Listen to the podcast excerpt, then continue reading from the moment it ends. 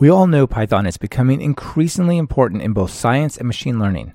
This week, we journey to the very forefront of physics.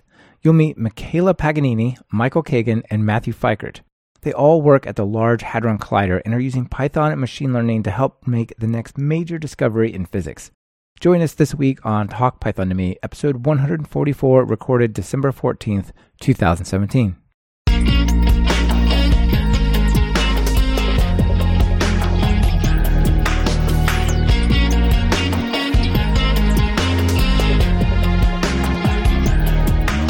Welcome to Talk Python to Me, a weekly podcast on Python, the language, the libraries, the ecosystem, and the personalities.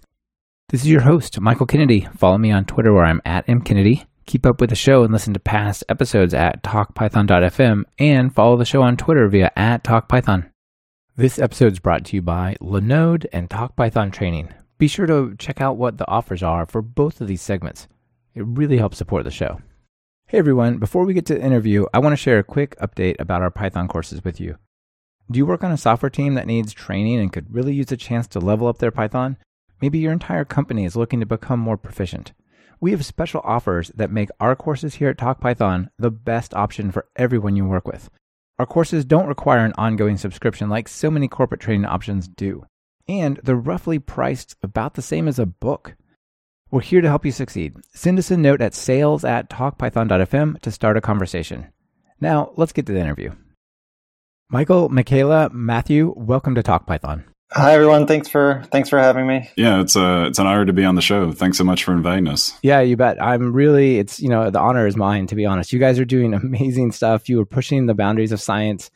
And I'm just really excited that you're here to share what you're working on and how that intersects with the Python space with my listeners. So we're going to talk about Large Hadron Collider, particle physics, and machine learning and how those three amazing things go together. But before we get into them, let's just start real quickly with how you guys got into programming in Python. Michaela, you want to go first? Yeah, so actually when I started programming, it certainly wasn't Python for me at first. It was IDL and MATLAB and some undergraduate physics and astronomy labs. But then when I got to CERN and I started my career as a graduate student in Atlas, that's when I first encountered Python and C++. And so just like everybody else, I guess I learned on the job. And I'm really thankful that I had great mentors that really taught me what good code and bad code looked like such that I could start writing good code instead. Yeah, I feel like so much of what people do in programming really is learning on the job, even for people who have degrees in computer science. You study one thing, but then you go and you actually build something different. So I think, it's probably not that different actually than what most people went through. Yeah, absolutely. I think that's something that a lot of people could relate to. Yeah, nice. And IDL, that's the astrophysics type language. Is that right? That's correct. Yeah, I started as an astronomer in undergraduate. And so that was my first encounter, I would say, with real coding. I see. So you started out with really tremendously large things. And you're like, no, let's look at the really small stuff instead. Yes, it was quite a transition. All right, Michael Kagan, how about you? So I guess my story is pretty similar to Michaela's, but I took a few classes in undergraduate, and actually the first language I really used on the job was Fortran, because a lot of the old physics simulation and code for doing calculations is built in Fortran. So that was kind of my first real projects. And then once I got to graduate school, everything on the modern high-energy physics experiments was C++, and that's where I kind of learned on the job. And then Python is kind of used there a bit. And so I was beginning to learn Python through some of the glue scripting that's done there. And then once I kind of got into more machine learning stuff and realized how many great tools there were, then I dove a lot more into using Python. Yeah, that's cool. At CERN, a lot of the actual data processing is done in C++, but then the consumption of that is done in Python, if I understand it right. Yeah, that's right. So basically the enormous kind of database of code that kind of crunches on the data is all in C++. And then there's a wide range of different like Python scripts that help guide that the set of code that helps, crunch on data from one type of experimental apparatus and then from another piece of experimental apparatus and then put that information together. Nice. Matthew, how about you? Yeah, so similarly, the first time I really did any programming was in a CS 101 course at university where I learned a little bit of C and some MATLAB and nothing was really kind of clicking then. But then I joined as an undergraduate, I joined the research group at the University of Illinois. And my advisor at the time was like, hey, do you want to do this stuff? And it seemed really exciting. He was telling me about his work at the Large Hadron Collider.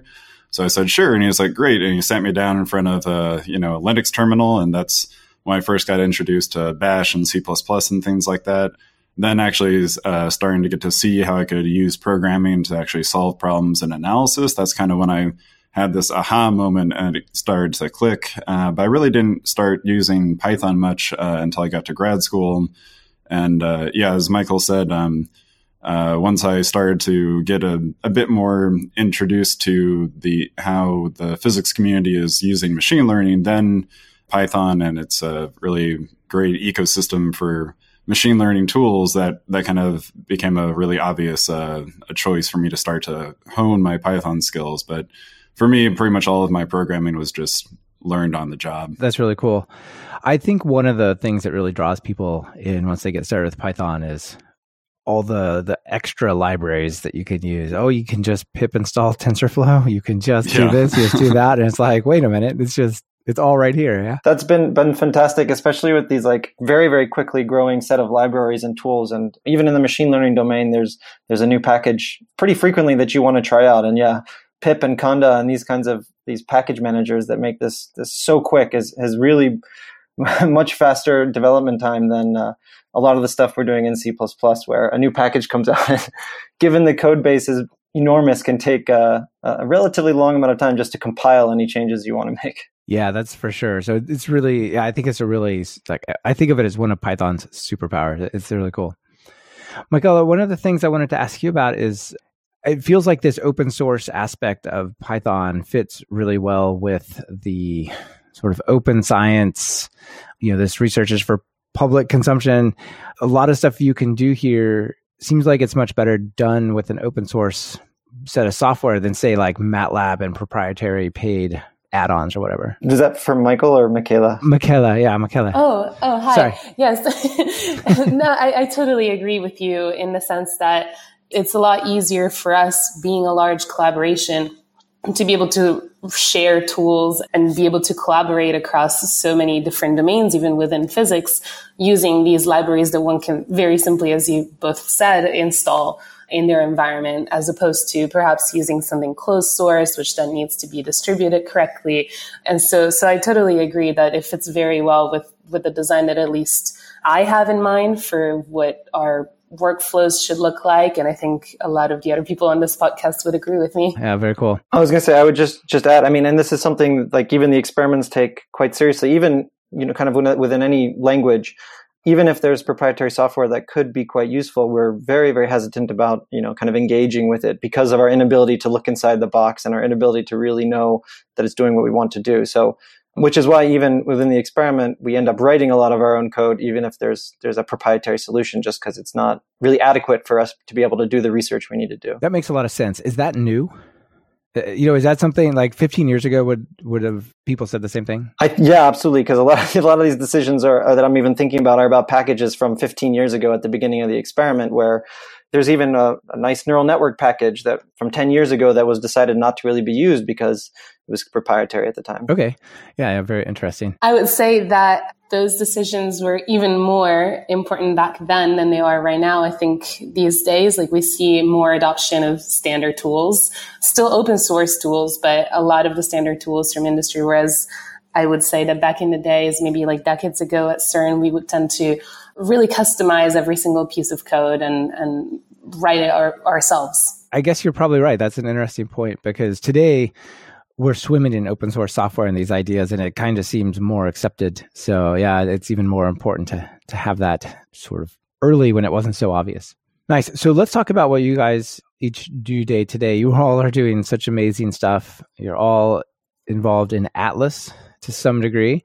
And we'll talk about the Large Hadron Collider a little bit, but maybe you could just touch on what that is. So maybe, Matthew, let's start with you. Yeah, sure. So I'm a graduate student at Southern Methodist University in the United States, but I'm stationed over at CERN. And so, like you said, I work on Atlas. So as a graduate student, in some sense, you could say like one of my main responsibilities is to make plots. But I mean, what I mean by that is that I'm both like learning how to do analyses, and then I'm actually one of the people who's kind of going in and writing the code. And so I do work on a specific analysis that's looking at trying to measure specific properties of the Higgs boson given a specific decay channel that it might have, or that it does have. And then the way that I'm kind of doing this right now is actually by using Jupyter notebooks. So I can actually go in and use some of the great Python tools like Keras to be able to interact with the data and actually write some neural networks and actually try and do some exploratory data analysis. So in addition to that, I also do some operations work on Atlas. So I work on something that's called our trigger system. And we can talk a bit more about that if there's time. Yeah, the trigger system is really amazing and critical as well, right? Yeah.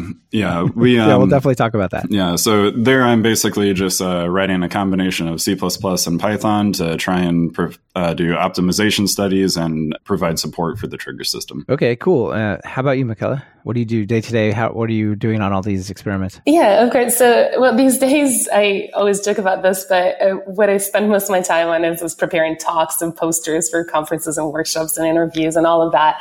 But I guess my average day as a PhD student in Atlas consists primarily of three things, I would say.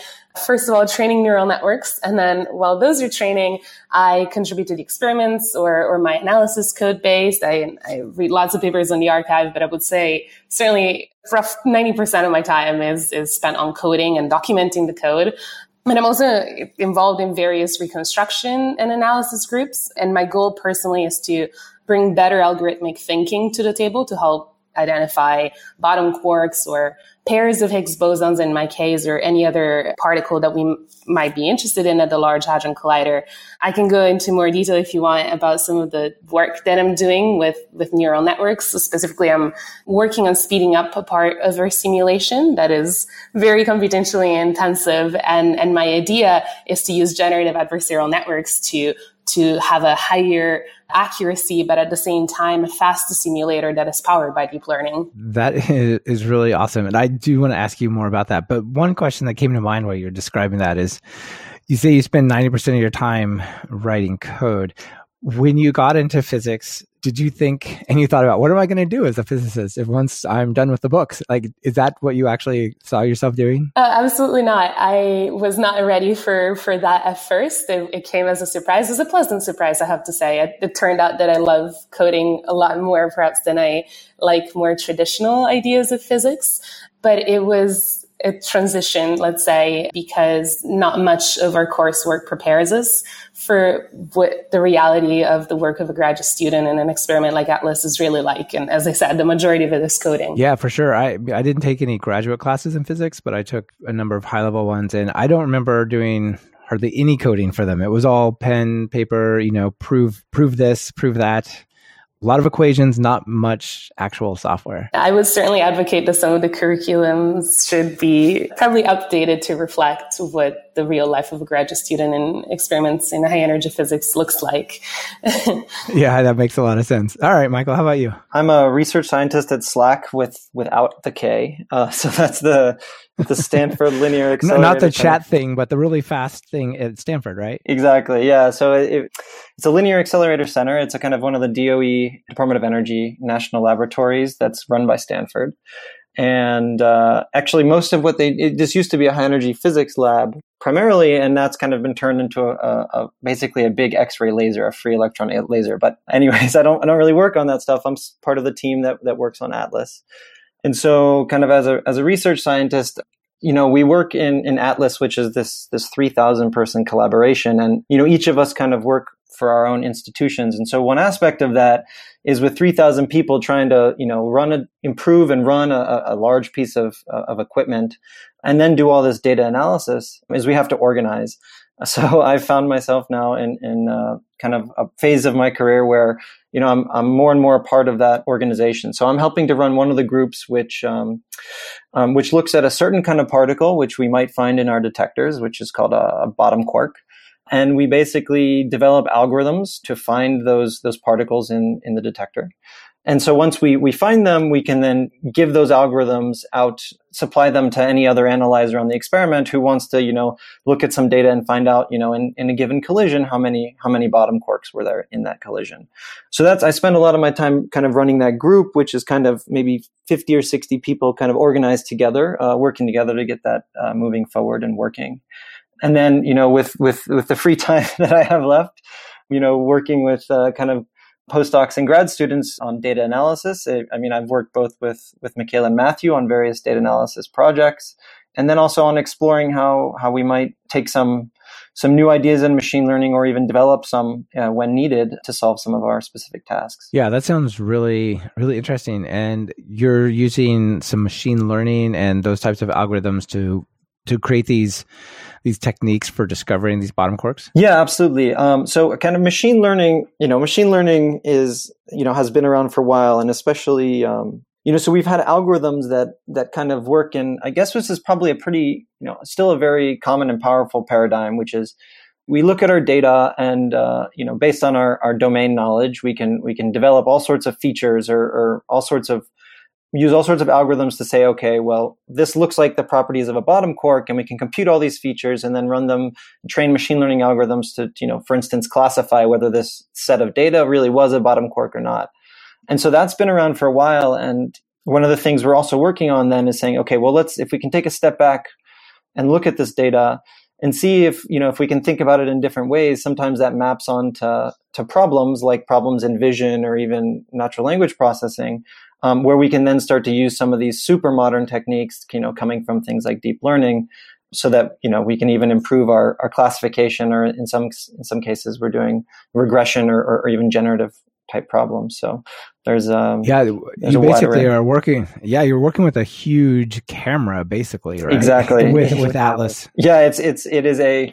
I keep thinking of it in meters, but it's like a 75 foot tall and 120 foot long detector that sits 100 meters underground, and it's built of like many different kinds of cameras. And so we have to kind of take that, and these different kinds of cameras detect different kinds of particles, and we take all that information together to build a picture of what happened every time we collide. Yeah, so maybe that's a great place to segue into just like a really quick summary of this particle physics stuff. So Matthew, maybe we'll start, let you start this off. You know, I was told in, I don't know, fifth grade or something, that atoms, that's the smallest stuff that everything is made of, right? But, you know, not so much, right? Tell us about it. Yeah, so I think everyone kind of has this idea going through like schooling that, you know, you have the periodic table where you have like your atoms that are made of protons and neutrons and electrons, and that's it, right?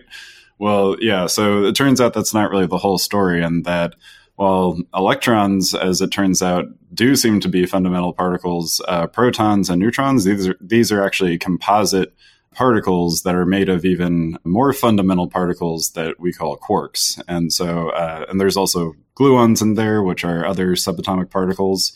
So it turns out that there's kind of this whole particle zoo, if you will. But kind of the amazing thing is that when we go and kind of explore the world and actually look, it turns out that there's 12 matter-type particles in the world, that there's 6 of these quark particles that make up the protons and neutrons. We call these things, protons and neutrons, more generally hadrons. And then there's things like the electron that we call leptons. And there's both electrically charged leptons like the electron, and then there's also kind of their ghostly neutral cousins that hardly even interact with matter at all.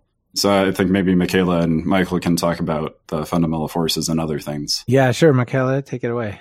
Tell us about it, of course. But on top of all of these matter particles that Matthew just described, we also have what we call the force carriers, or gauge bosons in a way.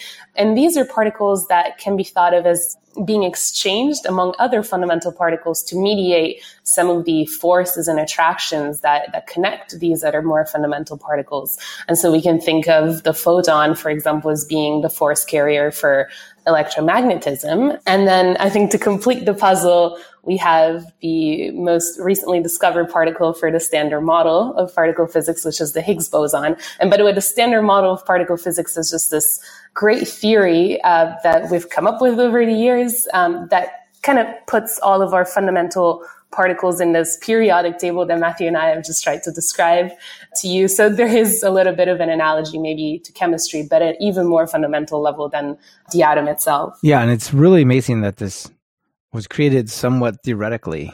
And then the machine to go find things like the Higgs boson was built. And then it really was there. That's true. It's very fascinating. I think at a certain point in history, experiment was ahead of theory. And then theory surpassed experiment once again. And so it's a very fascinating field to be in. And I think at different historical moments, things were very different from what they look like today. Yeah. How much do you think that comes from people just getting better at theory versus computational techniques assisting theory? I think it's probably part what you said, but as well as the energy regimes that we're trying to probe now. So I think most particle physicists would agree that in terms of the energies that we were able to probe right now, we think we have a good understanding of all of the particles that could exist there.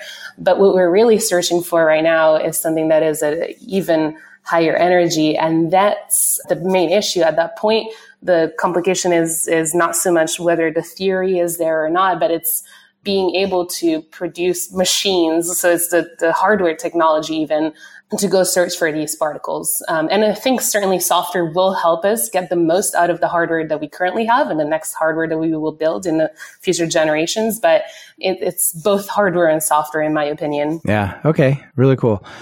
All right, maybe last one on this physics intro stuff. Michael, what was the big deal about finding the Higgs boson, and like what did people learn from it? Yeah, absolutely. The Higgs boson is probably the hardest of the particles to describe in some ways.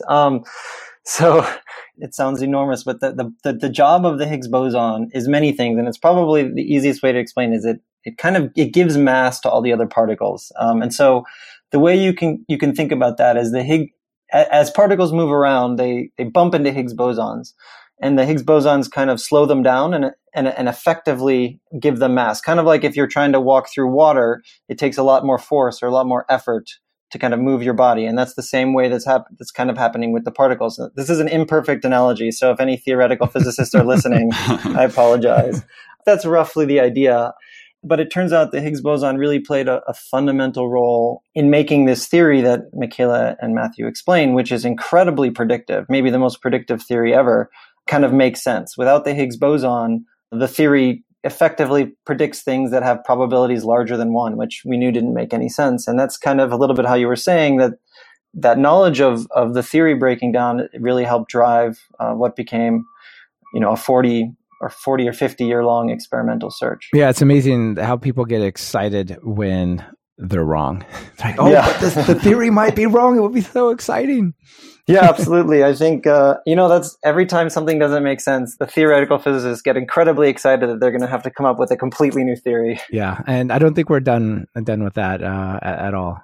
That's cool. So if people are out there listening and they really want to get a sense for what's going on at LHC and particle physics, I definitely want to recommend the documentary Particle Fever, which I think is available on Netflix, but I'll link to at least the trailer. And there's a book called Present at Creation, Discovering the Higgs Boson, which is great. And then there's another one, We Have No Idea, A Guide to the Unknown Universe. Who recommended that one? So I recommended that. That's actually co-written by our Atlas colleague, Daniel Whiteson, and then also the famous PhD comics cartoonist, Jorge Sham. I really like that book because I think it's both like a celebration of how much we still don't know about the universe and how now is really a great time to get into science because we're truly in an age of discovery. But it also talks about just how much we do know as well. So I think it's both it's just a great celebration of science. And it also, given that it's co-written by a physicist, it really does convey ideas really well. Yeah, excellent. Yeah, so people can check all three of those things out. They're really good background information. This portion of Talk Python to Me is brought to you by Linode. Are you looking for bulletproof hosting that's fast, simple, and incredibly affordable? Look past that bookstore and check out Linode at talkpython.fm/Linode, Linode. Plans start at just $5 a month for a dedicated server with a gig of RAM. They have 10 data centers across the globe, so no matter where you are, there's a data center near you. Whether you want to run your Python web app, host a private Git server, or a file server, you'll get native SSDs on all machines, a newly upgraded 200 gigabit network, and 24/7 friendly support, even on holidays, and a 7-day money-back guarantee. Want a dedicated server for free for the next 4 months? Use the coupon code Python17 at talkpython.fm/Linode. So let's catch up on the LHC just a little bit. Michaela, maybe could you just give people a sense of the scale? Like Michael said, there are 3,000 people working on Atlas, and Atlas is just part of one of the experiments. Give us a sense of what this place is like. Yeah, absolutely. I really love CERN. It's a group of fantastic people, some of the brightest minds in the world, and it brings together researchers and engineers and computer scientists from all around the world, probably hundreds of different nationalities. And one of my favorite things about it is that I can absolutely say that every single time I'm there, I'm never hanging out with more than one or two people from the same nationality. So to me, that's the best thing about it. Again, there's probably tens of thousands of people across the various different experiments. We've been talking a lot about the LHC, or Large Hadron Collider, that hosts 4 experiments. So not only Atlas, but also LHCb, ALICE, and CMS. But then again, the Large Hadron Collider is only one small part of the entirety of CERN. There are a lot of other experiments going on. For example, some antimatter experiments at the antiproton decelerator, as well as even astronomy experiments, as far as I know. So it's a large laboratory that spans across 2 different countries at the intersection, at the border, basically between France and Switzerland. So fantastic place to work at. Yeah, it sounds really, really cool. And people can go tour it, right? They can set up a tour? Absolutely, yes. Anybody can just show up and do the quick tour of, for example, point 1, which is where Atlas is located. So you can visit our control room and learn more about our experiment. And if you're lucky enough to be able to visit during a shutdown period, so oftentimes in the winter, that's when we have quick shutdowns, you might even be able to go underground and visit the actual experiment, which is absolutely breathtaking. Yeah, I'm sure that it is. Just the scale from the pictures, it looks like, is just incredible. Yeah. I just want to jump in and just make an additional comment about what Michaela said, in the sense that CERN really is an open laboratory, and it's a big part of CERN's mission to make sure that the scientific discoveries that are made there are made for all of humanity. So CERN really welcomes the public getting involved and being curious and coming and asking questions. So yeah, if you're ever traveling through nearby Geneva, Switzerland, sign up for a tour. Come visit. Yeah, that sounds great. Michael, the data that flows through these experiments out to the collectors and then into the trigger that Matthew mentioned, and then on to the larger computing structures that are there is pretty insane. Do you want to give us like a kind of an overview of the scale of data? Yeah, absolutely. The way the kind of the LHC works is, well, I'll give you a little bit of the physics background about why we have to design the systems this way. So a lot of the things we're searching for are very rare, and the physics that we deal with is probabilistic. So we might be looking for something that's interesting that only happens in 1 out of a trillion collisions, or maybe even less frequently. And so we have to collide protons as many times as possible. So we collide protons 40 million times a second, and those collisions fly out into the massive detectors that Michaela was describing, or so that we've been discussing. So the thing is, we can't record all that data. So we can only record a fraction of that data, because it would simply be too much. So we have a set of systems called the trigger, which allows us to go from 40 million collisions, of which many are not super interesting, down to about kilohertz, so about 1,000 a second. And each of those collisions, the data that comes out of the detector is about a megabyte per collision. So that means we're taking about 1 gigabyte of data per second. That's the data that made it through the trigger that was not discarded by the hardware, right? Exactly. That's just the data that made it through the detector. And the actual the processing there is a combination of custom-built hardware and FPGAs, which are fast enough to deal with looking at the data really quickly at 40 million times a second, and helping us pipeline it down through various both hardware and software systems down to this kind of kilohertz rate. So we don't run the detector all the time. We run it a lot. There's shutdown periods. There's times when you have to kind of refill the beam. And I think we accumulate something like, what is it, like 3 or 4 petabytes of data a year. Yeah, that's just crazy. And then it's it's not just there in Geneva, it's also broadcast out, right? Right. So I think I think there's something like 170 institutions around the world that make up the kind of worldwide computing grid, or the LHC worldwide computing grid. And that there's something like 300,000 or maybe more at this point, computing cores, which then can, we distribute the data around the world, and then we often need to process and reprocess and analyze that data, and that's done on this enormous computing grid. And so that's kind of, once it's stored and distributed, that's how we go and analyze it, is by basically sending jobs to this grid, which you can kind of think of as a precursor to what the cloud is now. Right. And so there's so much data probably that I suspect putting it on your laptop doesn't make a lot of sense, right? you need to send your computation to the data rather than bringing the data to you, right? Exactly.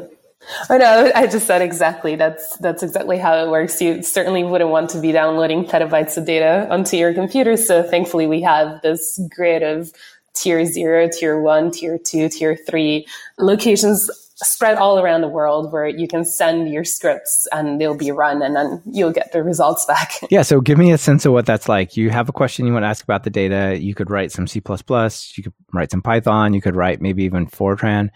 What is the mechanism from, I have this thing, this Python, let's say Python here, and I would like to make it run there and analyze the data? What's the steps look like there? From the user's perspective, which is the one that I get, it's very simple because of the work of hundreds of people who've made it simple for us. So we simply have an interface with our computing grid where we can specify specific locations. If we want to do so, we can specify the length of the job, the number of cores that we're requiring, the number of nodes, etc.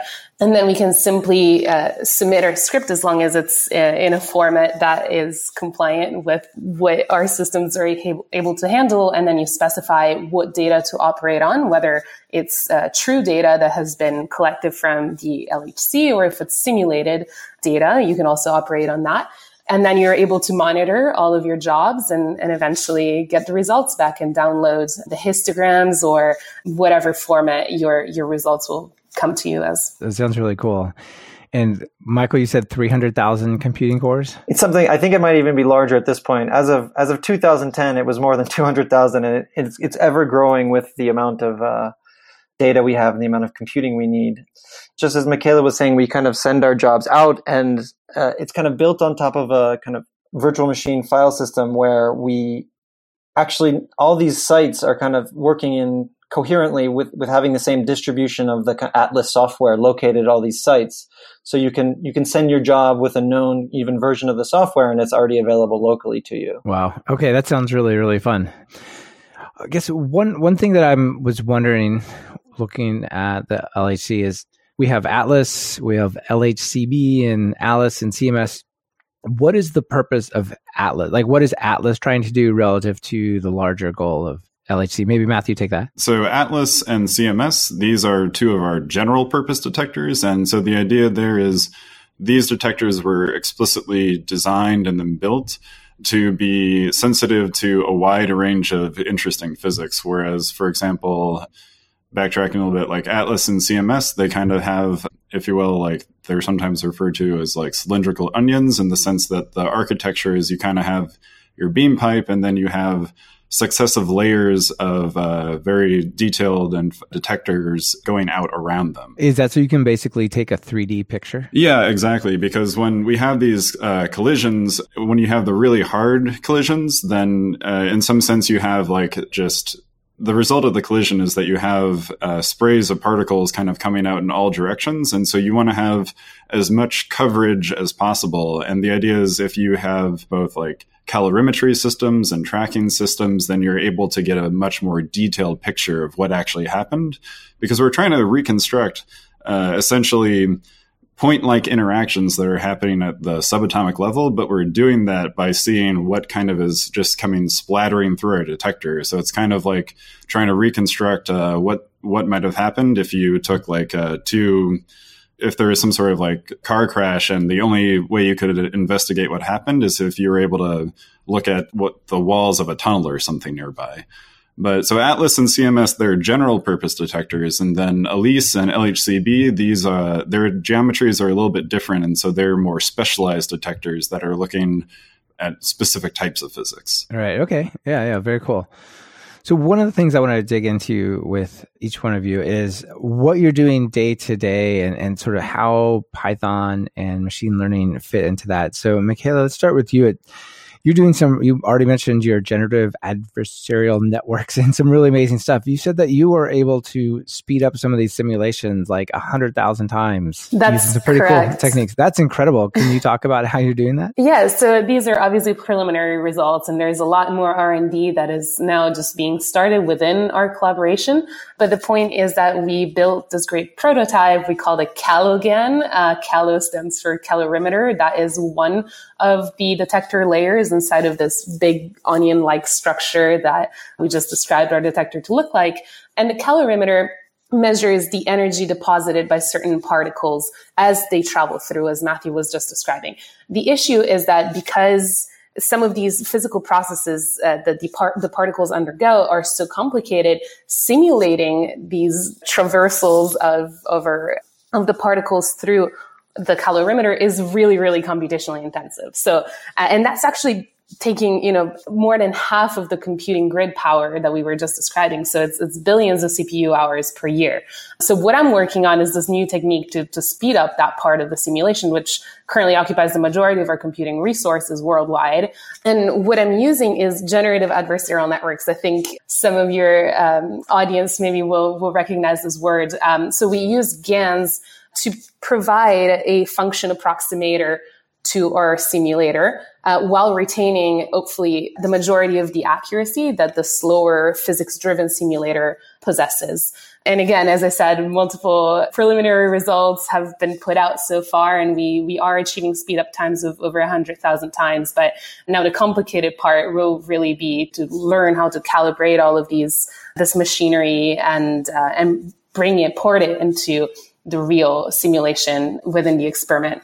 But speaking of Python, I think the cool thing for everybody to know is that this is very easily built using Keras and TensorFlow, so very standard machine learning tools from Python, as well as other standard tools from the Python ecosystem, such as NumPy, scikit-learn, H5Py, and Matplotlib all make it into my project. Yeah, that's really cool. I think people are probably familiar with most of those, but H5Py, what is that? Oh, it's just the interface for HDF5 in Python, HDF5 being like a very standard data format that can be ported across various different languages, C++, Python, and H5Py certainly saved my life in terms of being able to open these files, yes. Of course, that's really cool. Michael, you want to talk a bit about how you're using machine learning for what you're up to? Yeah, absolutely. So kind of in the past, I've been working a lot on, again, these kind of ideas of taking detector measurements and turning them into classifying whether this data was from a given kind of particle or not. And so I've been working on connecting kind of the data that we have with ideas of machine learning. So when we were talking about quarks, and when you produce quarks, it turns out they produce kind of collimated streams of particles that smash into these calorimeters and kind of leave a bunch of energy with kind of distributed in space. It turns out we can connect those distribution of energy in space with basically imaging type approaches, and then we've been running a lot of computer vision type techniques to study those jets, those quarks. And so that's, really jumped into connecting with things like convolutional neural networks and modern computer vision. And so, yeah, I've been working on that, just like Michaela, with tools like Keras and TensorFlow and, built on top of core packages like SciPy and NumPy. Well, one of the things I was going to ask you is it seems like the things you're actually looking for are quite rare. Like, there was only a few collisions that produced the Higgs boson, for example, back in 2013-14. Right. And my sense, I haven't done a lot of machine learning, but my sense is you have to give a lot of examples to machine learning, and then the machine learning can find more of those, even if they're subsequently rare. But how do you bootstrap this? How do you get it started and where there's enough? How do you teach them, I guess, is what I'm asking. And so that they can then go find these things, especially when those occurrences are rare. In some sense, it is kind of a bootstrap, but it's based on this idea that those super rare particles like Higgs bosons, we don't observe them directly. They decay into other things that we know about, like electrons. I see. So they're easy to find. Decay result is easy to find, and you can teach it to find those. And when you find them in certain configurations, you're like, oh, this may have originated from what we're looking for. Exactly. So I work a lot on making sure we can find not electrons, but other types of particles that are produced copiously. And then we can say, okay, in this case, okay, I know how to find electrons. I can train an algorithm using our simulation, which is very precise. I can go look for those in our real data to make sure that the simulation makes sense in a different configuration. And then I can go hunting with my well-calibrated and well-tuned algorithm for finding electrons. I can go hunt for configurations with 4 or 5 electrons. And that might be a really rare thing you want to look for. Okay. Yeah, very interesting. I see how that works, because I was thinking about this, you know, how do you get started trying to find very rare things? But I can see that now. Okay. I'll throw this question out to everyone. Are any of you using special hardware, or are you just leveraging the many, many cores out there on the computing environment? Like, are you using the Tensor CPU type things or GPUs or those sorts of things? I think the majority of us are using GPUs to train some of our machine learning models these days, on top of obviously the worldwide grid that we just described, but that's more reserved for simulating samples or doing more standard types of analysis. But I think most of us rely on GPUs these days. I would add, I think one of the interesting potential future directions on top of all the work with GPUs and CPUs is, if we ever want some of these algorithms to work in our trigger, in that super fast system that needs to operate at 40 megahertz, this may be a place where, there's some people already in the community beginning to look at, putting neural networks onto FPGAs so that we can actually run them at super high speed. So that may be a future direction the field moves. Okay. Yeah, that would be really amazing. Maybe, Matthew, this is a good time to talk about that trigger thing. So you have to take 40 million observations across this thing and get it down to 1,000. And you've got to do that extremely fast, like every second. Yeah. So how do you do that? So Michael's already given a very nice intro summary there, but the trigger is an immensely complex system. And so, I definitely don't understand how all of it works. I actually just work on a subsystem of the trigger subsystem for Atlas. So if you want to actually do an analysis, then you need to have, let's say, like, you're looking for a Higgs decay that goes to 2 B quarks. Well, if you want to go searching for that, then you want to have some confidence that there ever could have been a recording of an event in the Atlas detector that had 2 B quarks in it. So you want to make sure that some of these interesting collisions aren't getting thrown out. And so that's one of the reasons we have the trigger system, is that we kind of have what we call a trigger menu, which is a list of basically logical sequences in that we are looking for in the different subsystems of the detector to say that, oh, okay, this looks like at kind of the lower level, like hardware level, that this event looks like it might have had 2 sprays of particles that came from B quarks. So I work on a subsystem of this called the B jet trigger.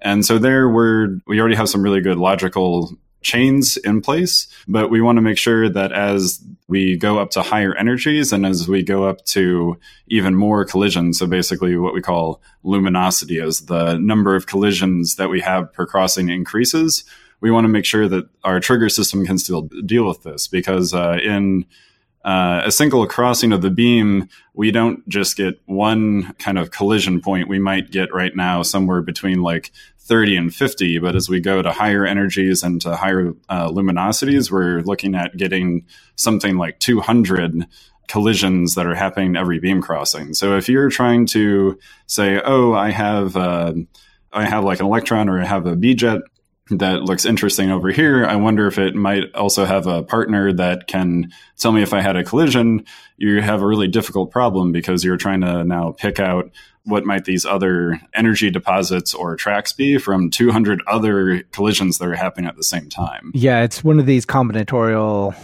types of things. How many different relationships between, 30 or 200, right? That turns out to be astronomically bigger, right? Yeah, it gets pretty crazy. I'm sure it does. So that's mostly like embedded C++, is that right? But what other stuff you're doing there? Is there any Python at that layer? So actually, like in the trigger system, no. But so as a student, what I'm doing a lot more is performance studies of how our trigger is doing. And so there I do use kind of both a hybrid of Python and C++. We have colleagues at the University of Chicago that have written a really nice analysis framework that a lot of people in the collaboration use, and that it's all implemented in C++. But then there's also a way for us to interact with it from Python. So that's really nice, because then that allows us to, for example, I was able to write some tools, use some command line interface tools using argparse and things like that. So I can give, if I want to do a quick performance study, I can, without really having to ever write a line of C++, I can kind of spin up a small analysis to say like, oh, okay, how is the trigger performing under these scenarios and things like that. And you're using things like Jupyter notebooks and stuff to sort of do that exploration? For the trigger, I don't use Jupyter notebooks so much. That's more I use Jupyter more for the exploratory data analysis that I'm using for, if you will, like my actual like PhD research. But for the operations work that I do on Atlas, that's more just kind of going into your favorite editor and then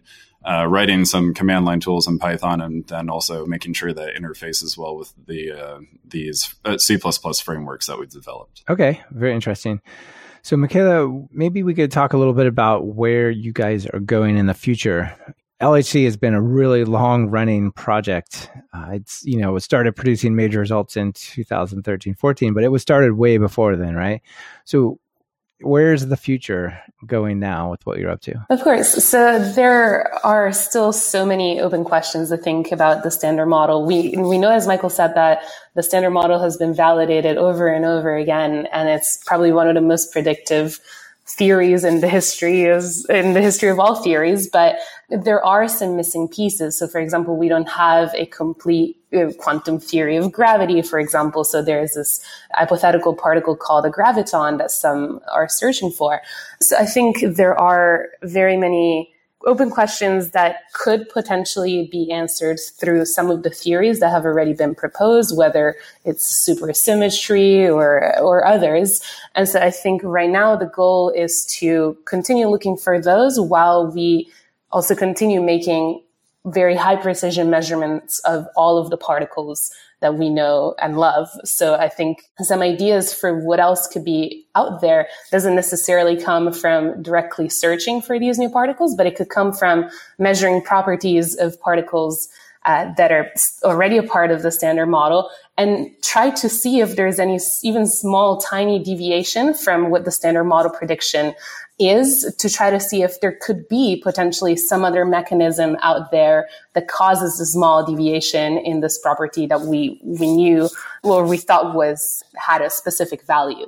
So I think in terms of the physics, that's where we're going now. It could look entirely right, but there could be these subtle deviations. Like just look at Newton and gravity, and then Einstein and gravity, right? Newton looked right. Yes, of course. I mean, to first degree it was, but obviously there are then in certain regimes some deviations from the more simplistic theory, and so we think that perhaps there could be other corrections to what we're measuring that could come from more complicated theories that we're still to validate. Cool. So Michael, one thing I wanted to ask you is, how do you feel that machine learning and doing that with Python and TensorFlow and all these things have changed physics and the physics exploration? Like, how much would have it just been more work, or stuff actually being discovered that wouldn't have been discovered? What do you think? Yeah, I mean, I think a lot of algorithms may not have been discovered, or maybe, or I should say, maybe applied or implemented in a reasonable timescale. I mean,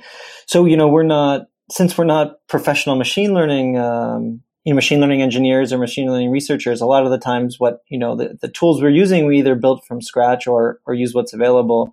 And so the kind of this availability of things like TensorFlow make it really easy for us to implement and just try things out on our data, and then try to make these connections between the machine learning world. So things like these generative models, we may not have had even access to these kind of really potentially really fast speedups or new ways to look at the data, like with vision or natural language processing approaches. These algorithms may not even be implemented anywhere. Nowadays, you can just kind of download the model if you want and use that as a place to start. And I think that one of the things that's been really helpful is the core kind of C++ libraries that we use at CERN are built with this, with kind of internal dictionaries, with the kind of have this idea of reflection, so that they can really easily be bound to Python, and we can just take our data that's in one format and really quickly switch into Python, and just start pounding or running through all these different kind of algorithms and see what comes out. That's really cool. So it's a little bit like what NumPy did for numerical analysis. You kind of have something similar where it's got this sort of native layer really close to Python. Exactly. And so yeah, and in fact then we can also interface directly with NumPy and pull our data right into formats that are kind of standardized in the machine learning and data science community. Yeah, very cool. Michaela, maybe I could ask you the same question, because your work has made computational so much faster, and it seems like the machine learning played an important role there as well. Like if you could really make these simulations 100,000 times faster, that's almost like going from regular computers to quantum computers. Like it's such a jump. Yes, of course. I mean, obviously, we would like to empower more physicists to be able to do the analysis that they want to do at the precision levels that they require. And right now, obviously, that simulation bottleneck means that some analysis cannot necessarily be performed with the statistical uncertainties that we would like to have, or some of them cannot be performed at all in terms of the required accuracy that they need. And so hopefully this type of projects will enable more physics to be done and more analysis in the future of the LHC. Yeah, very cool. So Matthew, do you think there's room for normal developers, people who want to just go contribute to open source, maybe some kind of open science, they want to play around and just like they're really good at programming, but they're not physicists. Is there a place for them to kind of jump in and be part of this? Yeah, I think so. I mean, so we have, as Michael mentioned earlier, it's really important that our code is open source. And so if people actually want to go take a look at it, it's out there. And then there's also, I think there are some efforts to get something like this started on Atlas, but then on at LHCb, one of the other experiments, they have what's called the LHCb Starter Kit. And that was started by two PhD students, Kevin Duns and Tim Head, who are have now left the field to go work at Google and be a data science consultant. But they thought like, hey, a lot of our students are coming in and we're all physicists, but we're not all necessarily software experts. So they created this thing called the LHCb Starter Kit, and they've done some partnering with softwarecarpentry.org to actually go ahead and hold training seminars where people from software carpentry come in and help them learn how to actually get started as to do data analysis and programming in physics. So if I think Software Carpentry and Data Carpentry, those are really great organizations. So if people want to get involved there, they definitely can as well. Yeah, that's really cool. And I had the Software Carpentry guys on the show a couple of months back. Yeah, so that was a good episode. Yeah, thanks. Yeah, it was really nice. So I think it's great. I think, there's more and more of these tools are becoming accessible to everyone. I suspect uploading to the whole computing system and running stuff there is probably restricted to you guys, but still, people can work on these algorithms, and in a sense, they're contributing, right? People who make TensorFlow or Keras better, they're in a sense making it better for you guys as well, right? Yeah, absolutely. Yeah, there's a big push right now. I think Michaela is a great example of this to really kind of go out into the communities that are going and actually building these great tools and interact with them directly and contribute. So, I mean, we want to try and use really powerful tools to do the best analysis we can. So the people that are making the Python tools that we use better, that they're really directly impacting science. So we appreciate it. Yeah, that's amazing. All right. Well, I have so many more questions to ask you all, but we're pretty much out of time. So I want to be respectful of that as well. Before we go, I'm going to ask you all the two questions. I'll start with Michael, favorite editor? Emacs. Michaela? Sublime. Matthew? Adam with Vimkey bindings. All right, right on. And Michael, notable PyPI package? PyTorch and scikit-optimize. I don't think I've talked about PyTorch on the show before. Maybe just really briefly talk about what that is. Yeah, so PyTorch is a deep learning library that's built on a different way of building the graphical representation of your deep neural network for all the downstream computations. But actually the API is just really, I find it very smooth and easy to really quickly spin up a neural network and have it running. Excellent. Michaela, how about you? I'm a huge fan of Keras. I've been using it since it was first started as a project, and it's been enabling me to go from idea to experimentation very quickly. And then huge shout out, I think, to Matplotlib. It allowed me to make all of the plots that I've ever made during my PhD. So those two for sure. All right. Excellent. Matthew? Definitely Keras. I mean, like Michaela said, like that's a kind of a bread and butter thing for us. And then also Scikit-HEP, which is a... HEP is high energy physics? Yeah. So similar to Scikit-Learn, how that was supposed to be a toolbox for machine learning, Scikit-HEP is a collection of Python tools that have been developed inside the high energy physics community, but are meant to try and help us interface with things like with NumPy and Pandas data frames and make our lives a lot easier when we're actually trying to go from our root data file format to things like NumPy. And yeah, very cool. I'll give you guys a chance for a final call to action. People are excited about what they heard. They want to get involved. Michael, you go first. Sure. Yeah, I think there's a lot of ways in which you can get involved, especially through the CERN, Open Data Portal and CERN Open Science. You can download some of our data, you can play around with it, and also just help spread knowledge about, science and scientific reasoning and, how that can benefit society, both from advancing science and advancing the way we think. So, all right, excellent. Michaela? Well, certainly if you're interested in working at the intersection of science and machine learning or data science, CERN, I think, is quickly becoming one of the best places in the world to do that because the scale and the fascinating problems that we're working on are completely unparalleled. And we're always looking for new skilled software engineers that are curious about mysteries of the universe. And as I said before, the community at CERN is truly fantastic. So we can always use more Python experts, and you absolutely don't have to be a physicist to make a huge impact at CERN. Oh, excellent. It sounds really fun. I'd love to work there. All right, Matthew, you got the final word. Yeah, so physicists, we love to collaborate, and we like to think at least that we have really cool and really hard problems. So we're always looking for... And you consider those to be the same thing, right? Cool equals hard. Yeah, probably. So, and we've started in the last couple of years to have some really fruitful collaborations with our CS colleagues. So, if you know a friendly neighborhood particle physicist and you want to talk with them, please do. We're happy to talk, and we really want to try and have our field grow with other fields and try and do the best science we can. All right. Thank you all so much for being on the show. It's been really interesting, and I've learned a lot. Thanks for sharing what you're doing, and keep up the good work. Thank you. Yeah, thanks for having us on, Michael. Yeah, thanks, and thanks for hosting this great show. You're welcome. Bye, everyone. Bye-bye. Bye. This has been another episode of Talk Python to Me.